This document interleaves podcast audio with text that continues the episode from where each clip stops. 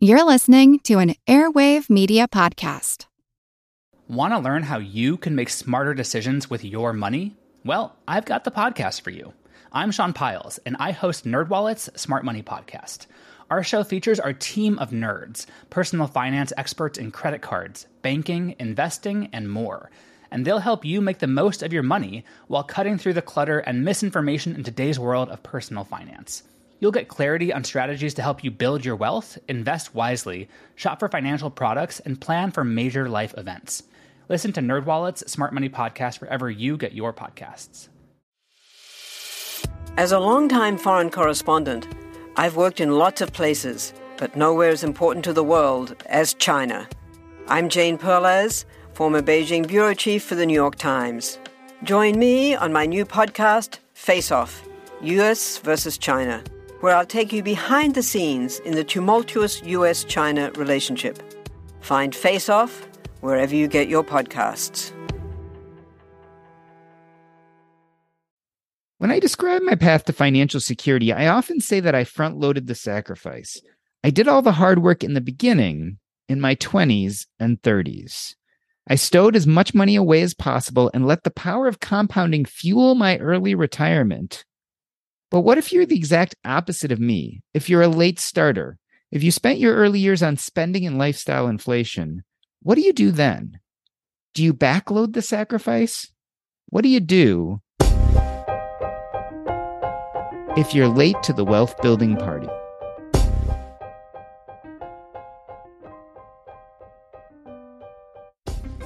Bill Yount is an emergency room physician, financial independence pursuer, and a dear friend. He is the creator of the Financial Literacy Project Facebook group and community. Bill Yount, welcome to Earn and Invest. First and foremost, at what age do you think you're going to retire? Well, that's a moving target for us. It depends on savings rate and lifestyle deflation. The goal is 62. I think I'm going to retire, quote unquote, on time at 65. It really depends a little bit on, given my career, when I fall across the finish line. It's kind of like running a marathon. I want to get to in a moment how it feels to talk about retiring at a regular age as opposed to retiring at an early age, which is what a lot of people in our community do. But let's first go back and talk about your money orientation. What was it like in early adulthood? There was no more money orientation. As you may have heard from other folks on your podcast, I had no education, did not internalize anything financial, and lived a life of delayed gratification until the big opportunity to inflate the lifestyle and ended up being paycheck to paycheck as a high-earning physician.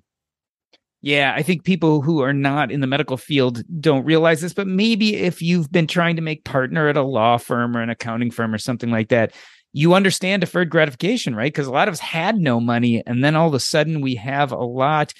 Tell me about lifestyle inflation. Do you think it made you happy? Go back to those days. Like, was it fulfilling you when you were spending more? Absolutely. It created a lot of front-ended memories. I don't have a significant amount of regrets that we, because we paid for experiences, we paid for memories, we also paid for things. It was a classic story of physician lifestyle inflation with no financial literacy, and it was a partnership, and my wife didn't have any either. So we kind of stumbled forward, and without having a plan before the big first paycheck, we didn't know how to partition it, and just thought the world was going to take care of us. We were unconscious, truly, for a long time. There was no intentionality. There was no conscious approach to it. And once we got caught up in family, raising kids, dealing with a child with special needs, without the preordained plan, everything, pretty much fell apart. But we managed to have really good experiences along the way with our kids, and we were just going over them the other day with my son, lots of great memories. So no regrets there. So what sparked the change? You're going about your life, you're living lifestyle inflation, you are spending, not too conscious about how you're doing it, but spending in order to enjoy life as it is. Why did things have to change? Well, the world wasn't going to take care of us. And I woke up at 50. And the funny thing is, my wake up had to do with the White Coat Investor. Much like you learned that you were financially independent, I learned that I was financially woefully dependent, and woke up, sadly to say, around age 50. So a lot of people are exposed to the White Coat Investor. A lot of people are exposed to personal finance in general. Many people choose to continue ignoring it because it's difficult and scary and painful. Why do you think you were ready for that message? Like, why didn't you just kind of hear it and then move on and ignore it and do what you had been doing for the last bunch of decades? Well, once I learned the language, I mean, the wake-up call was kind of just things were out of control. And as a type A physician who likes control, all of a sudden I had the time. I ran across a book by William Bernstein, and that was the first book I read. And I said to myself, you know, somebody really needs to do this for physicians. And shortly thereafter, the White Coat Investor book came out, and I'm like, well, it's been done. I just wasn't aware of it.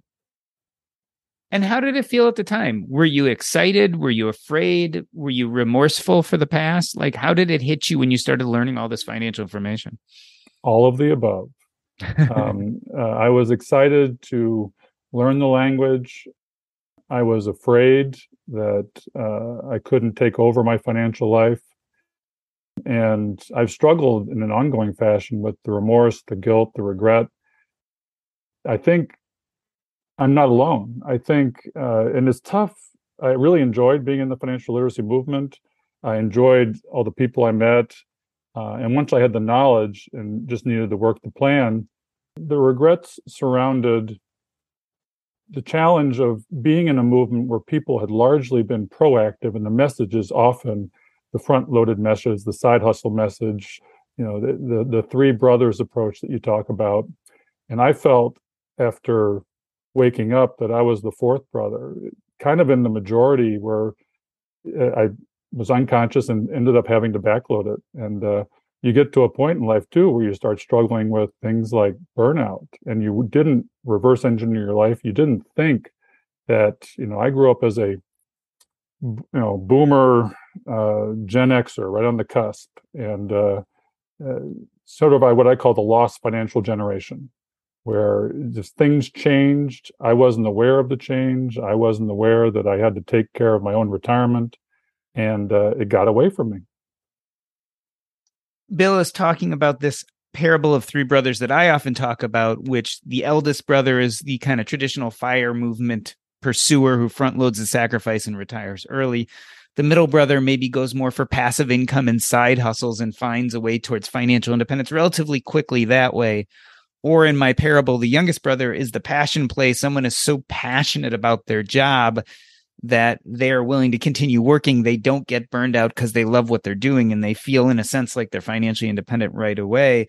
It's interesting. Your description really talks about this fourth brother, which is someone who has kind of the awakening later on and then can't front load the sacrifice because it's too late. So in a sense, you're what's called backloading the sacrifice, or doing that really hard work towards later on in your career. It's an interesting idea. You and I were physicians, so we talk a lot about this idea of burnout at work. But what I'm also hearing you say is there's some personal finance, or certainly financial independence, burnout. Like, we get a lot of excitement when we are building our way, when we're learning all this new exciting information. But then, as you said, when you're working your path, it's easy to start kind of feeling negatively about it. Talk about some of that burnout you felt when you almost felt like this no longer feels good to be on this personal finance pathway. Well, absolutely. You're exactly right about financial independence burnout. And it can happen after you go down the rabbit hole. And it happened a couple of years after that for me. There was the excitement of getting control of it, increasing your savings rate to, you know, better part of 40%. But what I gave up, and there were many mistakes along the way. I think we made every single one that a physician can possibly make, or a high income earner can make. But you give up time, you give up compounding. We even missed out to a large extent because of fear. At the beginning of the long stretch of bull market we had just recently, we missed out on that because we weren't willing to take the risk. That may be the biggest mistake we made, was to not double down and learn to save then. If I'd have woken up at 40, 45, life would be a lot different than it is now. And then we're seeing, to be honest and shamefully so, this is the first bear market that I've been conscious for. And it's painful at age 57. It's painful to see it, you know, because yes, it's great to buy shares on the cheap, but you know, I don't have the time in many ways for it to make a huge difference, like folks that have, you know, had a 20, 30-year run on their time and compounding. And if my message to anybody out there about backloading the sacrifice is, it's painful. And in many ways, it's painful. And my message to people is, try not to be the fourth brother. Try and wake up earlier so that you have the time to let money work for you, as opposed to at a time when you want to downshift in your career, having to maintain some of the same, you know, when you don't have the energy. I don't have the energy at 57. I don't have that youthful energy to work hard, you know, put the money away. And when you talk about burnout in the financial independence community, I've absolutely experienced that, because you end up surrounded by people that largely got it right. After the initial surge, a second set of shame comes into mind, because you surrounded yourself by people that got it right and you didn't. And there are a few people out there that talk about backloading the sacrifice, but in our community, that's a message largely untalked about.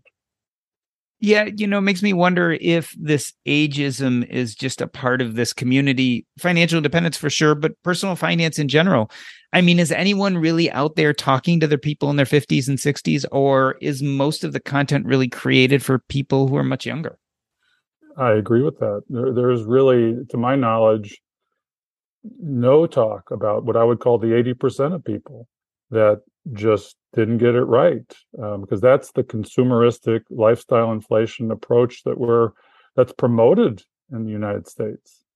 There is no siren cry of, you know, wake up earlier. The sooner you wake up, the more possible. I hope that our conversation today reaches people outside of the traditional community that need this message. You know, it's easy to say, don't make the mistakes I made. And, but, you know, like for my kids, I'm trying to get them on the path. We didn't model correctly.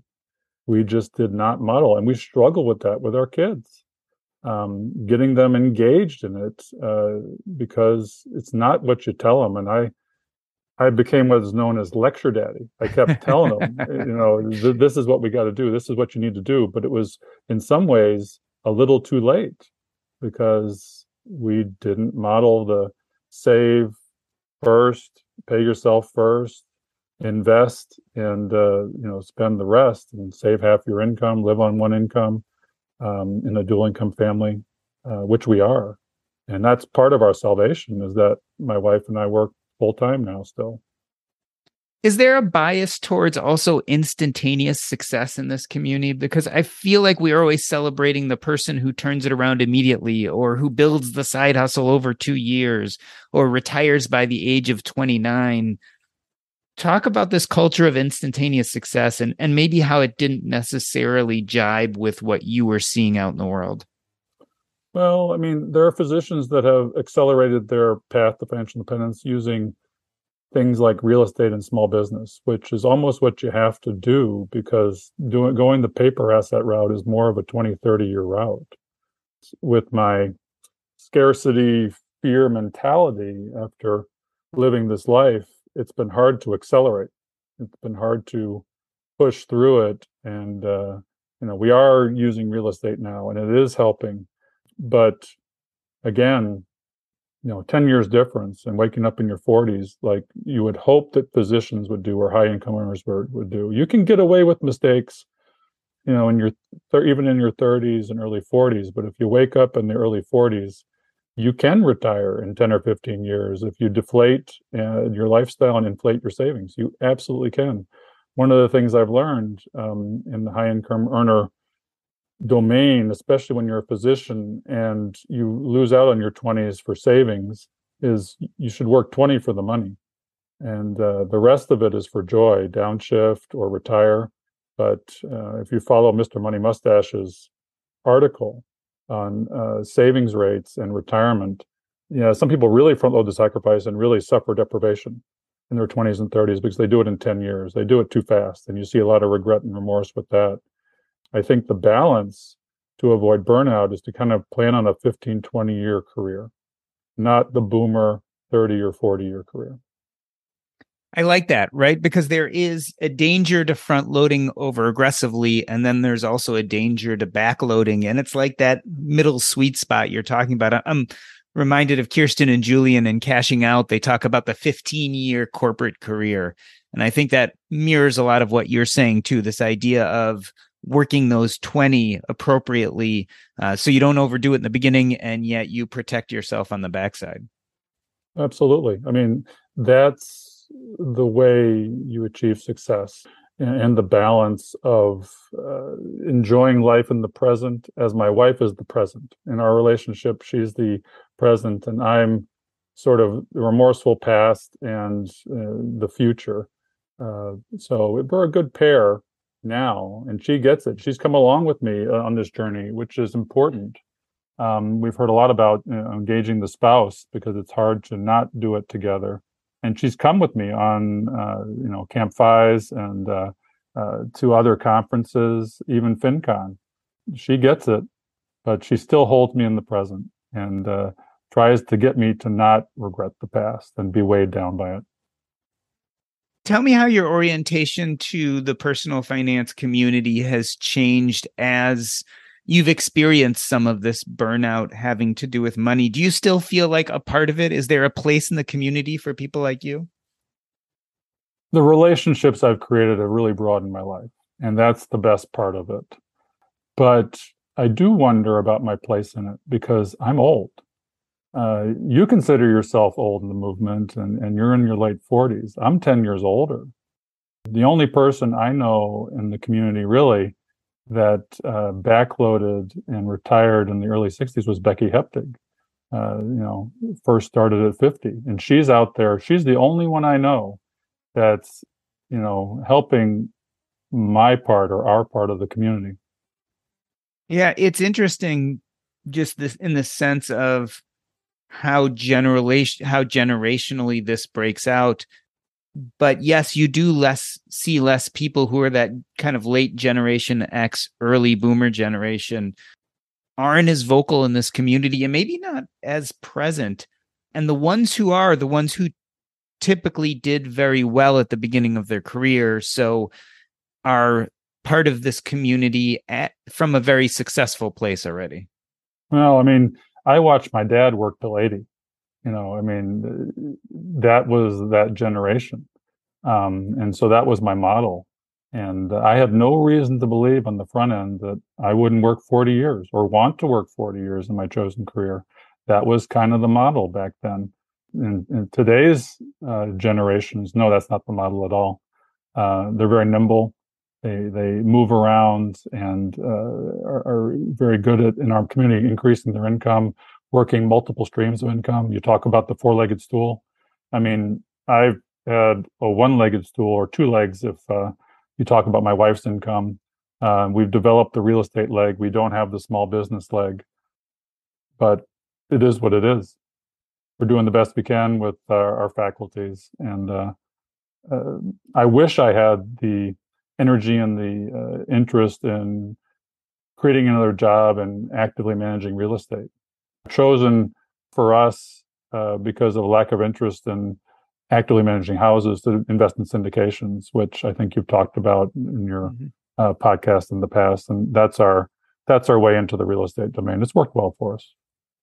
So tell me, is there any benefit to this backloading principle? I mean, is there experience or knowledge accrued that maybe makes it better or easier than those people who are kind of front loading it, grinding it out at the beginning of their career? Is there any positive side? Well, you've paid for a bunch of experiences if you just haven't bought things, but we did that. We had the big house. We even had, we succumbed to rebuilding our house in Chicago at the time of the great financial crisis. So we were upside down. In a large mortgage where everything was going towards the mortgage and not much to savings. We were single-digit savers as physicians, as I call it. And that's just not a place you want to be.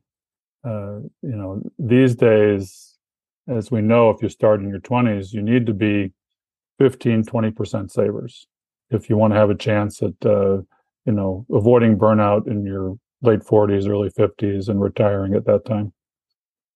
Does anything get easier with age when it comes to finances? I'm feeling almost a negative picture here. Tell me something optimistic. I'm trying to be positive about it because, yes, it's possible. I have to say it's possible. And we're in good shape. We would be, you know, at this point in time, lean fire because of the market conditions. But the challenge is matching your lifestyle and deflating it. Deflating lifestyle is one of the hardest things you'll ever do. We downsized our house. We had payoff cars. We've traveled less. We've, you know, but we still have that 50-50 lifestyle. We haven't gone to the deprivation lifestyle. It's not possible for us. I just don't think, I mean, I guess anything's possible, but it's just not something that's comfortable for us. And what's amazing is I've downshifted my work to avoid burnout, and we live on a lot less, and we have noticed no difference or very little difference in our lifestyle. It's amazing. And why didn't we do that on the front end? It just, money just frittered away. It was amazing. We didn't, everything went into the checking account. It didn't get set aside in sinking funds. It didn't get set aside. We paid for retirement last. It was one check at the end of the year. It wasn't dollar cost averaging. We didn't know what the heck we were doing. It's amazing how much things change once you become conscious or conscientious about how you're spending, to realize that your lifestyle has not worsened and yet you're spending a lot less. It's really eye-opening. Yeah, I mean, that part is optimistic and it's possible. It's amazing. I didn't think that would be the case. I really didn't. We're happy. It's hard doing, in my field, the nights, the weekends, the holidays. As an empty nester now, kids largely out of college, one to finish, one just finished. College is paid for. House is paid for. We've done a lot of right things. You know, I'm certainly happy about how much progress we've made. And for those out there that want to take their head out of the sand, do it now. Like we've talked about before, you can't regret not planting the trees back in your 20s and 30s. Just, you know, best time to start is now. I have to say it's possible. We will get there. It's just not exactly when we would have wanted to because we don't have the crossover point. You know, if I'd have been able to do it at 55, 57, it would be happy, much happier. The problem for me is having defined myself as a physician and not having developed, like you have, the passion projects. I fear retirement because the structure of having a job kind of keeps me going. And the biggest problem I have now, having backed off clinically a little bit, is, and having more free time, is how do you make that transition to retirement? That's the hardest thing. We don't talk about the drawdown. We don't talk about the emotional side of retirement. It ends up being largely a number often. And the biggest challenges I think people have is the depression after retiring. I've seen physicians become alcoholics after they retire without a plan for how they spend their time.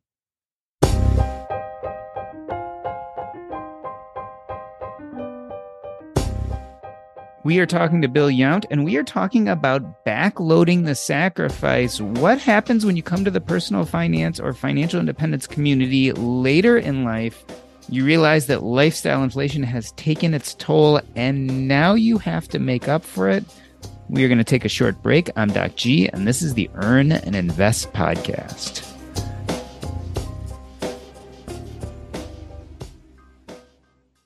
All right, so most of us know the bad news already. If you were using Mint as a budgeting app, it has shut down. But the good news is there's something better, and it's called Monarch Money. I started using Monarch Money myself about 5 months ago, and I knew immediately that I liked it more than any other budgeting app I had ever used. For one, it focuses on collaboration. This is easy to share with your spouse, your partner, your financial advisor, and it's aspirational. Not only can you look at your current budget, but what do you want to buy?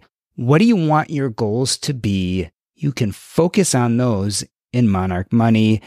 It's the next generation of personal finance apps. Monarch is the top-rated all-in-one personal finance app. It gives you a comprehensive view of all your accounts, investments, transactions, and more. Furthermore, you can create custom budgets, track progress toward financial goals, and collaborate with your partner. And now get an extended 30-day free trial when you go to monarchmoney.com/earn. Again, that's monarchmoney.com/EARN. What I like about this app is it's intuitive, easy to use, quick to sign on. It's collaborative, as we talked about. It's customizable. The idea is you can use this app the way you want to use it. And the reason why is the Monarch Money team is customer focused. They are focusing on you, me, and all the other people who want to use this app to live a better financial life. After trying out Monarch Money for myself, I understand why it's the top-rated personal finance app. And right now, listeners of this show will get an extended 30-day free trial when you go to monarchmoney.com/earn. That's monarchmoney.com/EARN for your extended 30-day free trial. Hey, everybody. Just wanted to remind you that my book, Taking Stock, is still on sale on Amazon. Go to earnandinvest.com/book. If you have bought the book, do me a favor, go to Amazon and leave a rating. Even if you just leave a 5-star rating, of course, I'd love to see your comments. But if you don't feel comfortable doing comments, even just the 5-star rating helps. I've got about 130, a little bit more ratings there at this point, but the more, the better. I am trying to get this message out to as many people as possible. So if you enjoyed the book, please go rate it on Amazon. Please also tell friends and family if this is a book you think that could help them. Let them know. Shoot them the Amazon link. Again, that's earnandinvest.com/book. I would love to share this message with as many people as possible, and you all are my best advocates. Hope you're enjoying this conversation with Bill Yount. Now back to the show.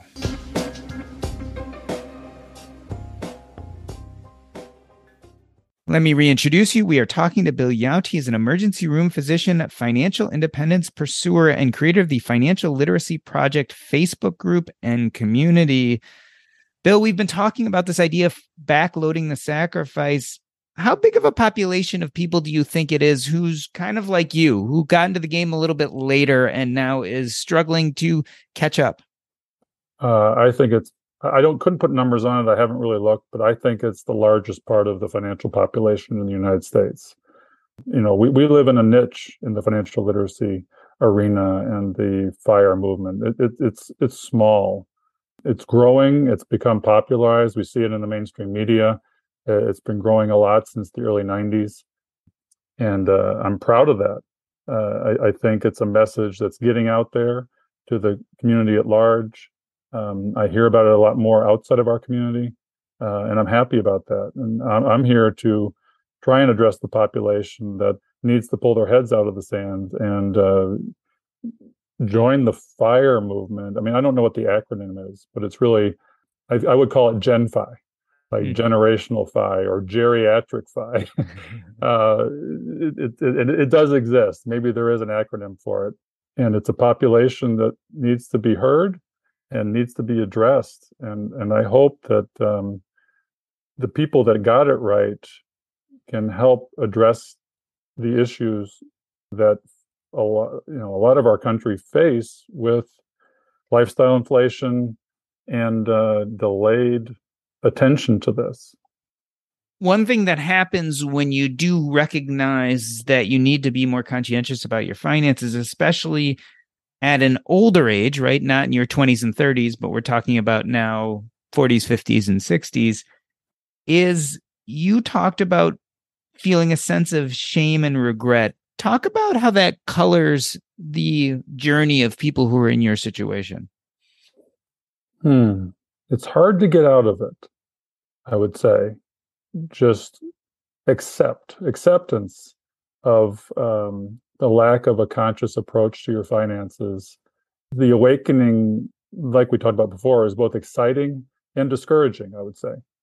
But I'm very proud of what we've done. I think it's possible for anybody to do what we've done. Finance is simple. I was very intimidated by the language. And it's a language that is relatively easy to learn after just reading a few basic books, listening to a few blogs and podcasts like yours. You can get started very easily. And once you've owned your finances, just a matter of working the plan, which we are. Proud of that. I want to push you on that further. You said anyone can do this, but is there ever such thing as too late? I mean, can you truly be too late to the game?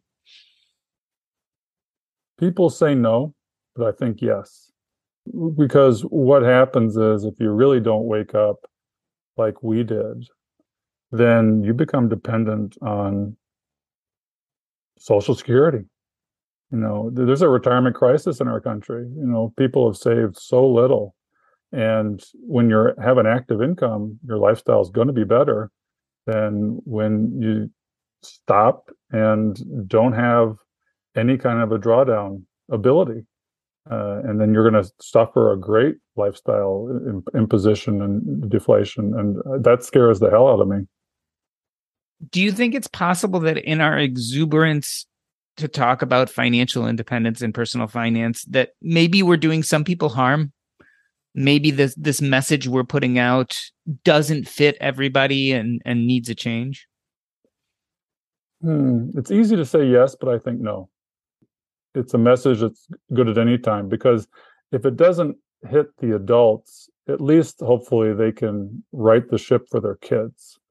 It's really important. And that's where the movement really makes a big difference generationally, is let's let the information trickle down to, you know, and it's so much more harder to become financially independent now. With inflation and the cost of living, I fear for my son. You know, he's starting out there in his first job earning under $50,000 a year. That's functionally too little. He's going to be going back to school and hopefully be able to escalate his income. But for now, it just, I fear, you know, him living at poverty level. Are the choices for him going to be easier than the choices were for you, just based on the fact that he gets to start earlier? Yes. And the good thing for my one son is that he doesn't need much. I don't think he'll lifestyle inflate. My other son is a spendthrift. It's interesting how we have twins, and both of them got different messages with regards to needs versus wants. I have one child that's very focused on wants, and I fear for him because he's suffering from our modeling, and he has high requirements of income for his wants. And I'm still trying aggressively to model correctly and get him to read the finance books. You know, there's three books that I want my kids to read. And the first one is First Save 10 by Sarah Catherine Gutierrez, just basic cash flow management. The second one is Simple Path to Wealth, to learn the language of index fund investing.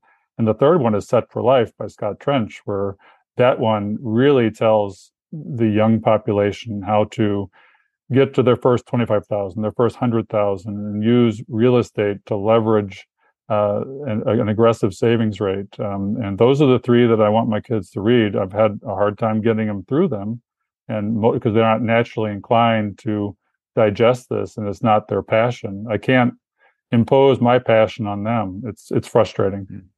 All excellent books. You said something interesting there. You said he's suffering from my modeling. I assume you're talking about the modeling before you became conscientious, but hopefully also learning from your current modeling, right? Oh, they have. They're aware of the importance, at least I can say. When I wasn't, they've seen us right the ship. They've seen what we've done. And I'm hoping for an awakening in their 20s. And I think it will be there. They haven't really engaged in their first jobs. I think I've got my one son focused on how to partition his paycheck and, save first. So I'm pleased with that. There's a lot of good books out there with regards to how to help avoid your young kids going down this path. Silver Spoon Kids is one of them I recall. It's never too early to start with your kids. So looking back at your trajectory, learning about personal finance for you almost was like opening up Pandora's box. You ever even just for a moment wish that you never did? No, absolutely not. It's been a joy to take control of my financial life. I wouldn't have it any other way. And people need to learn to be DIYers because it's not hard.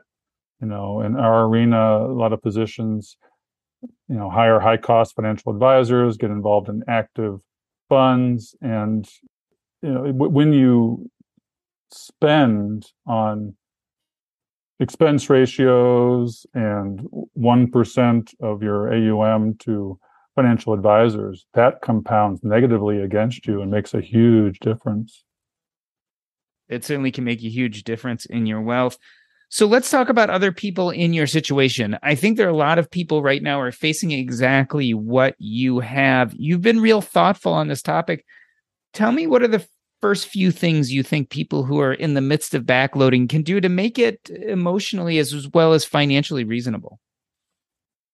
Accept your past, aggressively educate yourself, start the plan, and then just be comfortable working the plan as long as you have to reach financial independence, and aggressively work both ends of the equation. You know, deflate your lifestyle, inflate your income, inflate your savings rate. You know, those are the key factors. Which part of that is hardest? Deflating. Yeah, I mean, downsizing is painful physically. I mean, hell, you got to get rid of a bunch of stuff. You got to, you know, decrease the size of your box. And we went from a 4,500 square foot home to a 2,500 square foot home. It was physically very trying, very rewarding, though. I mean, I would suggest people, you know, physicians should probably not buy a house over, you know, 2 times their income, or I would have bought a $500,000 or $600,000 house. Never done it. You know, a 3-2 is a great way to go. And then, you know, you can house hack as a position too. If you buy a house that is amenable to that, and there's no shame in that. That's the way kids these days will achieve housing in this expensive market, is to house hack. That may be the only way. Has it been a blessing or a curse to be a high income earner in this process? I mean, many people would say, as a higher income earner, you have an easier time catching up. But also, being in the socioeconomic status, for instance, of a doctor requires certain amounts of expenditure of money. There's a lot of keeping up with the Dr. Joneses. Have you found it harder or easier as a physician? Harder. The high income does make it harder. But as far as the backloading, it makes it easier. Definitely makes it easier. Let me interpret that. Harder emotionally, harder to deflate, harder to not spend like some of your peers are. But once you get your finances starting to work for you, then easier because you have a higher income. Is that what I'm reading? Yeah, absolutely. I mean, it allows you to have a much higher savings rate. You know, we put away now, as I said, 40, 50%, and we're in the $200,000+ a year putting it away, and we're living on half of our income. And when you do that, if you do it for, say, 10, 12 years, you've achieved what you want to do. The hardest thing to do for us to do now is match our lifestyle to our nest egg, because we can't deflate to less than 50% of our lifestyle. It just becomes uncomfortable. We're used to the travel. We live in still a nice neighborhood. We our kids went to private schools. Can't take it back, but we are doing a great job. And awakening, I would never not wish that. It's one of the biggest accomplishments of my life, was awakening financially. And one of the hard things for me was that I was not mentally healthy as well to come to this assertion or come to this realization, because not only did I struggle with mindset, I struggled with mental health set. And there was many awakenings for me. It reminds me of the fact that there are many people in this position that you're talking about where the necessity to backload is the only option. For people like that, where's the best place for them to go and learn more about this? Are there content producers? Are there blogs, podcasts, books that are really for this set, for this group of people?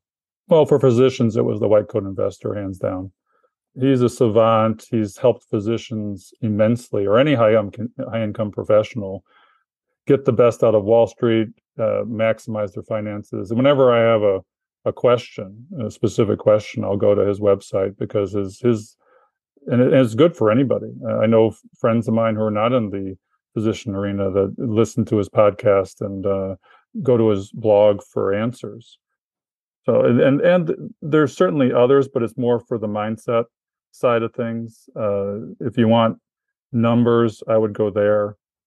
And listening to your podcast gives you sort of more the mindset and the lifestyle and the nuances of personal finance. I mean, hell, your book is probably the fourth book I would read after the other three, because, and maybe the first one to read, because reverse engineering your life and thinking about a personal legacy, financial legacy, and where you want to be on your deathbed is a great way to motivate you to be very intentional.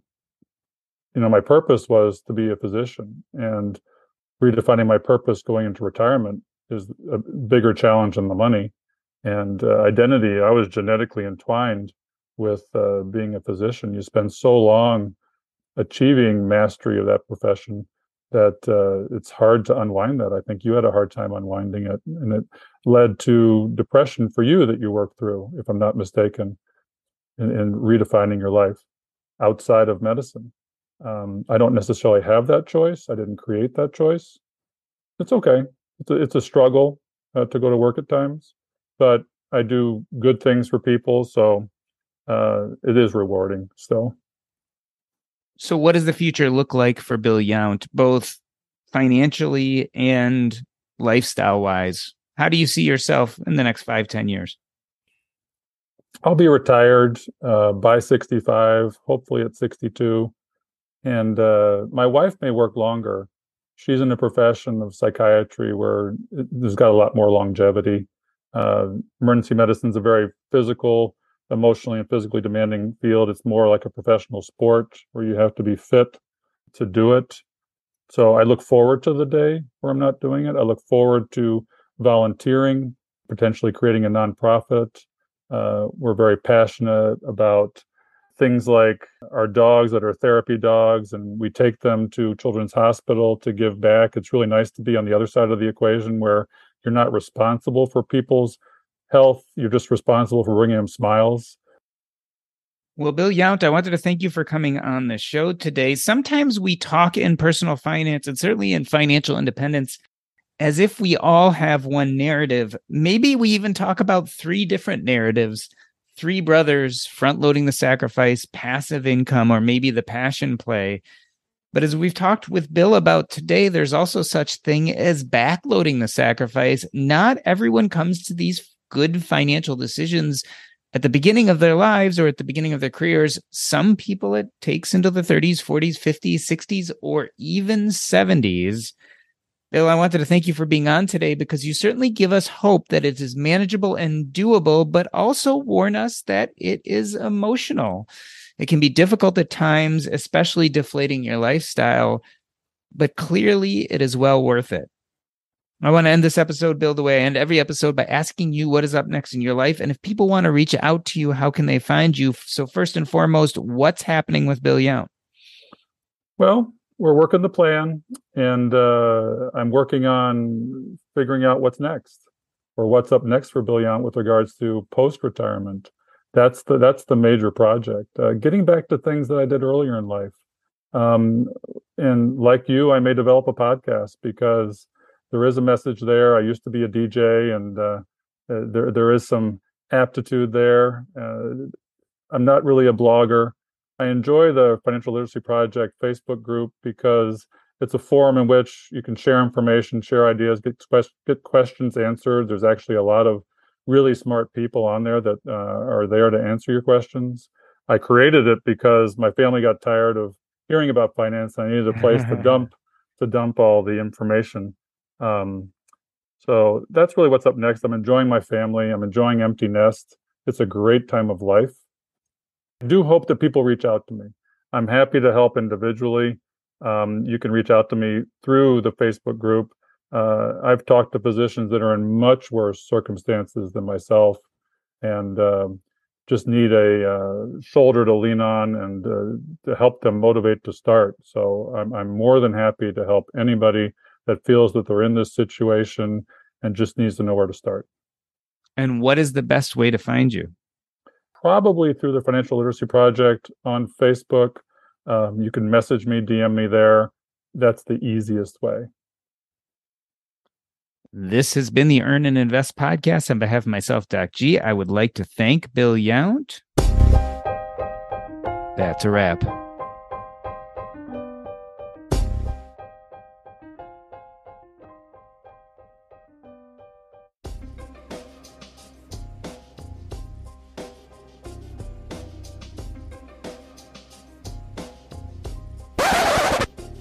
Awesome. As you know, I'm going to keep things running for a little while just to kind of get our after show. How did that feel?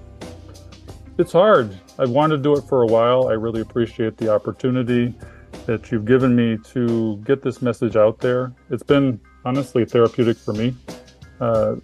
It's been a long time coming. It helps process the regret and move forward, quite honestly. These conversations work both ways.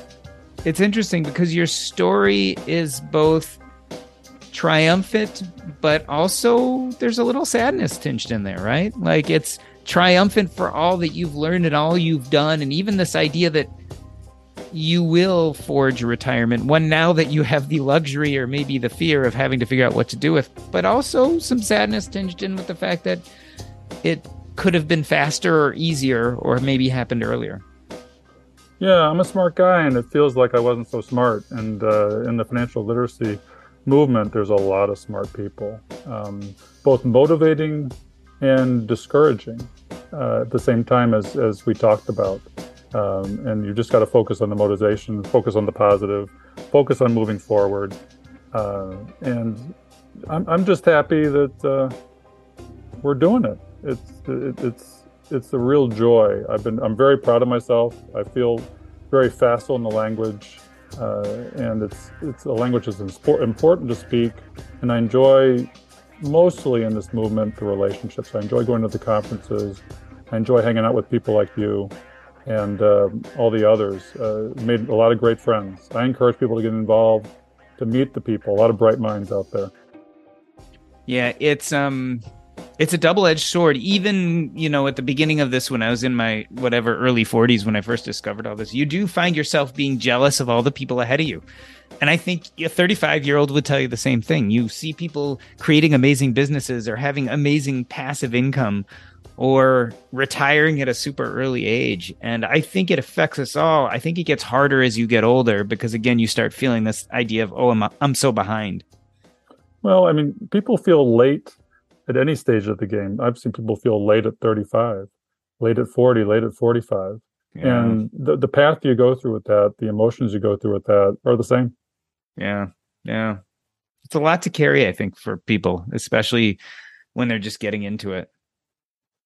I would agree. It's a work in progress. I've always been impressed by you. Wow. That's nice of you to say.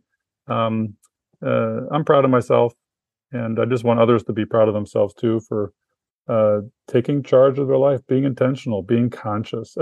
It's not just conscious in finance, it's conscious in everything. It really expands to all aspects of your life. I lived a very unconscious, over-functioning, manic defensive life, and it's important to slow down. Yeah. It really is.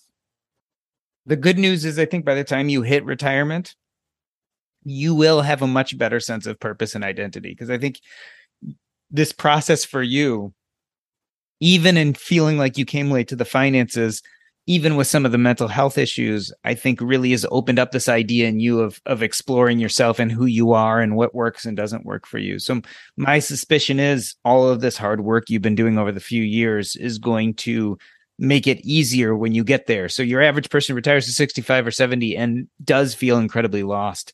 And my suspicion is that you won't. No, I won't be. I won't be at all. I mean, for me, the financial literacy movement has been financial therapy. Mm-hmm. And that's worked in conjunction with personal mental health therapy. Yeah. I think it's important to do both. And there are actually financial therapists out there that help married couples get on the same page. You need to ask for help. You need a coach. You cannot do it alone. Yeah. Yeah. I like how you paired that. We think of mental health therapy, but a lot of this is financial therapy, and they really do go hand in hand. Absolutely. Yeah. Oh.